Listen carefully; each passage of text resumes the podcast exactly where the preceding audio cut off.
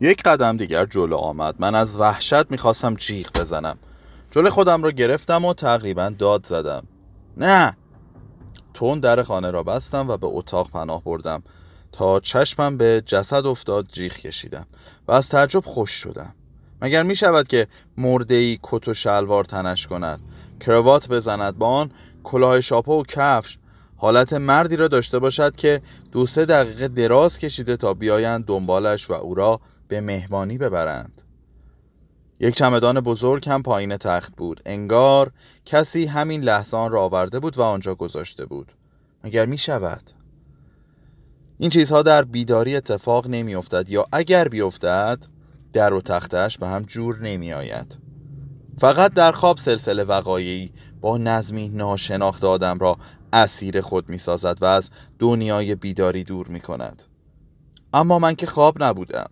همه وقایع در بیداری بر من می گذشت به باطلاقی افتاده بودم که نمی بایست دست و پا می زدم باطلاقی که هرچه تقلا می کردم بیشتر فرو می رفتم اسیر در گردابی تند که می بایست خودم را تسلیم می کردم و پیش از اینکه درد بکشم بایستی در خودم مچاله می شدم تا در گرداب بچرخم. اسیر در این چرخه تقدیر به فکر افتادم که باید جسد را از میان بردارم تا ببینم چه می شود. به پسوی اتاق رفتم. یک کارد بزرگ دست شاخی روی تاخچه بود. آن را برداشتم و به اتاق برگشتم. لب تخت نشستم و برای آخرین بار به چهرهش خیره شدم. زیر چشمهاش کاملا گود افتاده بود ولی پلک های موریش با موجه بلند و سیاه همچنان مثل قبل بود.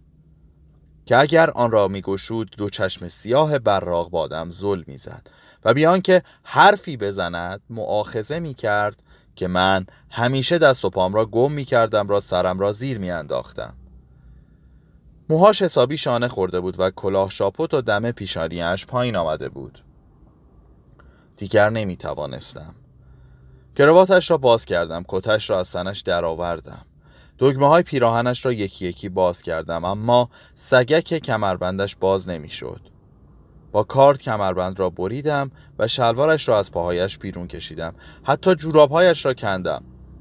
اما نتوانستم یا نخواستم تنگهش را در بیاورم.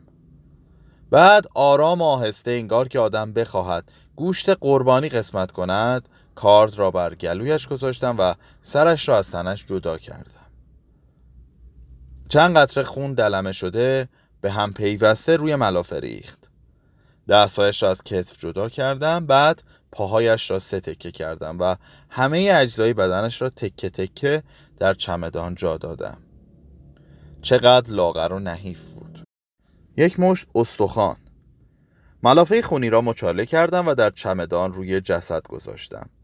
درش را بستم آن را قفل کردم و کلیدش را گذاشتم بین پستانهایم.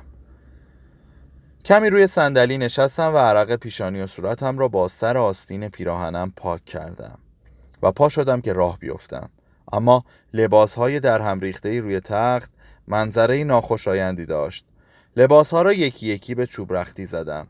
خط توی شلوار را روی هم انداختم دگمه پیراهن و کت را بستم. کروات را روی آن انداختم و آن را به میخ بزرگی که به دیوار بالای تخت بود آویختم. کلاه را هم گذاشتم گل میخ. قدری نگاهش کردم. یک آقای تمامیار سرش را زیر انداخته بود و کتاب می‌خواند. همانطور که سالها بعد در خیالم او را در کافه فردوسی دیده بودم. حتی سر بلند نکرد که نگاهی به من بیاندازد. چقدر شبیه شما بود. من روی یک میز می نشستم و قهوه سفارش می دادم او روی میز مقابل با نوک انگشت ها با سبیلش ور می رفت و مراقب همه چیز بود مثل کارگاهی هوشیار و دقیق بود بیان که کسی بداند کیست و حرفش چیست یادتان هست؟ در تمام مدتی که به هم ظلم زدیم و خیره یکدیگر می شدیم آیا هیچ وقت به صرافت افتاده بود که با من حرف بزند؟ مثلا بیاید سر میز من بنشیند و یک چیزی از من بپرسد. یا با اشاره انگشت مرا به میز خود دعوت کند و بخواهد بداند که من کیم و چند سالم است. آیا اصلا هستم؟ جرأت نمی کرد یا شاید پیش نیامده بود. نکند از من خوشش نمی آمد پس چرا این جور نگاه هم می کرد آخ که از دست شما. یک بار از کنار میزش گذشتم و گفتم سلام. و او مثل همیشه کلاه از سر برداشت و نیمخیز شد. بیان که حتی بگوید سلام. تند خودم را به میز خودم رساندم و با اینکه نسبتا حالم خوب بود دوا و سرنگ را از کیف برداشتم در کش دامنم گذاشتم و پیش از آنکه سفارش قهوه بدهم از پله ها پایین دویدم. خودم را توی دستشویی انداختم سرنگ را پر کردم و در رگم فرو دادم. خدا لعنتش کند. سر بلند کردم و به چهره خودم در آینه چشم دوختم. چرا پیر نمی شدم؟ چرا صورتم چروک نمی خورد و موهام سفید نمی شد؟ من چند سالم بود. شما یادتان هست؟ از پا شیهه می کشیدن و من بایستی می رفتم. چمدان را برداشتم. احساس کردم خیلی سنگین است. آدمی که توی بغل من مثل گنجیش که باران خورده ای می لرزید و مثل پر کاه سبوک می نمود حالا انقدر سنگین شده بود که فکر نمی کردم بتوانم به راحتی حملش کنم. خواستم از پیرمرد قوزی کمک بگیرم اما ترسیدم یک وقت بیاید و راه و چاه خانه را یاد بگیرد و بویی ببرد. شاید هم به این خاطر که غریبه بود دلم نمی‌خواست بیاید تو. به هر زحمتی بود چمدان را به پشت در رساندم. در را باز کردم و پیش از آن که حرفی بزنم دیدم که پیرمرد به طرفم آمد.